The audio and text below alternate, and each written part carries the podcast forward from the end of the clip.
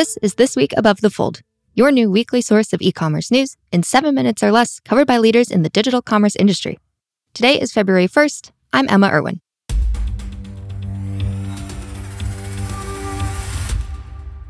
I have Dean McKenna, Associate Director of Client Services at Flywheel Digital, here with me. Today, we're going to cover UK Amazon warehouse workers going on the first ever strike, Tesco struggles with rising food prices, and Amazon's new prescription subscription plan. So, for story number one, Amazon warehouse workers have staged the first ever strike in the UK. Tell me about what's going on here. Well, Emma, there's been ongoing industrial action in the UK for quite a number of months and weeks now. And, you know, it's covered across transport, teachers, and healthcare. So, all public sector workers to date. But what we've seen now is the first step into uh, the private sector. A lot of this is driven by high inflation in the UK, 10.5% inflation rate in December.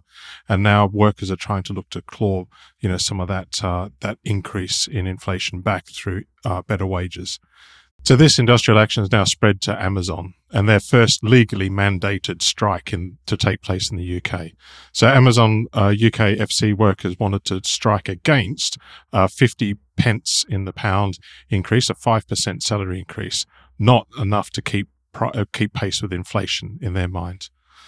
So in this case, I usually like to, you know, look behind the provocative headline and robots are treated better is quite a provocative one and makes us look down.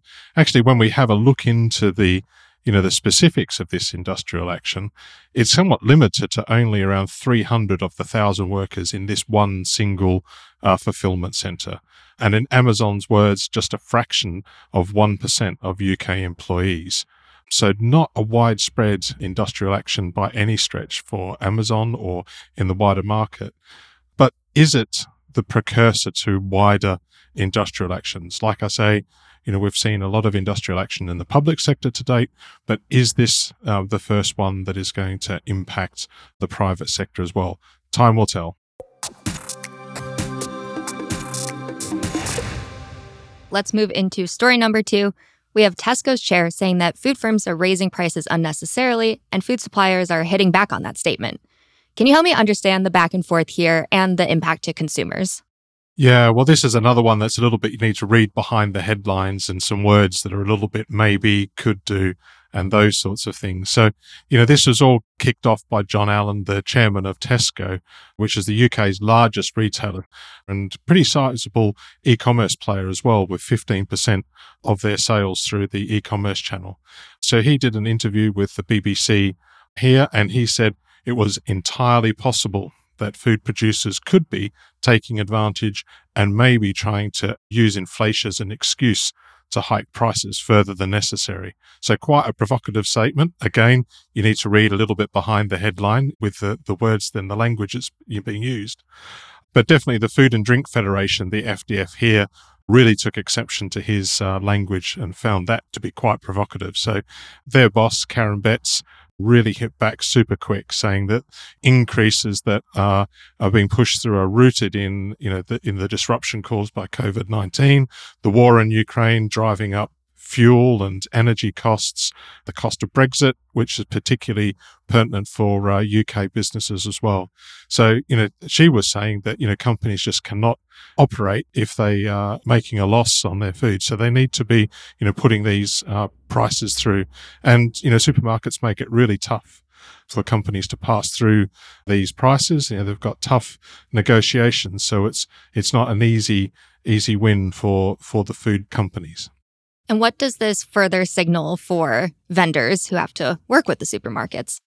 Well, I think it, you know, as many companies are entering their annual round of uh, negotiations for price increases or terms, it sort of signals that this is are going to be a tough period for for the vendors that are supplying the supermarkets, but also into the wider e-commerce uh, sector. So we don't want to forget that, you know, last year Tesco actually stopped supply from a number of Heinz products because they were in dispute over prices, and they took, you know, pretty dramatic step to take Heinz products off your shelves. But that's what Tesco's did last year as part of those negotiations. So it's going to be tough, and I think even more so perhaps in the e-commerce sector because, you know, e-commerce companies are feeling the pressure pressure of customers going back to the traditional supermarkets and other bricks and mortar stores. So they want to do everything they possibly can to remain price competitive.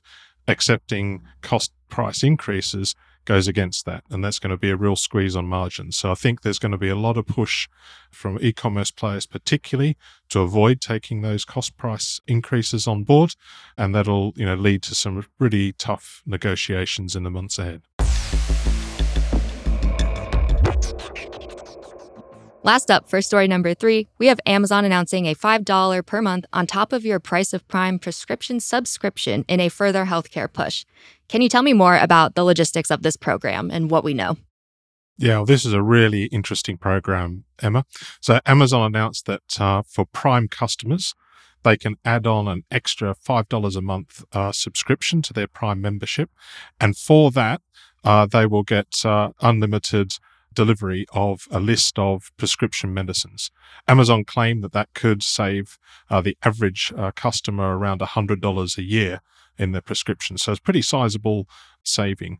Amazon estimates that there's some 150 million Americans that take one or more of the medications available through this scheme. So it's very, very widespread and quite a significant uh, focus for, cust- for, for customers and a great opportunity for them to save on 50 of the most commonly prescribed generic medications. You know, as we previously reported, you know, the recent Amazon uh, layoffs and announcements and other communication from Amazon, despite all of that, they still see pharmacy and healthcare as one of their big bets. And this is a great example of them really taking it to the market. In your opinion, why do you think healthcare is this big push for Amazon? It's billions of pounds of opportunity for Amazon. It's a market that is ripe for disruption. It's become very ingrained, static in its approach over many, many years. And Amazon just loves to come into a marketplace where there's margins and uh, where there's opportunity to disrupt and take the technological advantage to bear as well. Last up, what is the most interesting story out of these three? Well, it's got to be the last one. You know, at the time when we're seeing lots of negativity and depression in the news, it's great to have a really positive story coming from Amazon. Perfect. And that's it for this week's e commerce news. Tune in next week for three more headlines we think belong above the fold, digested for you by our essential digital commerce experts. I'm Emma Irwin, Senior Editor and Specialist at Ascential. See you next time.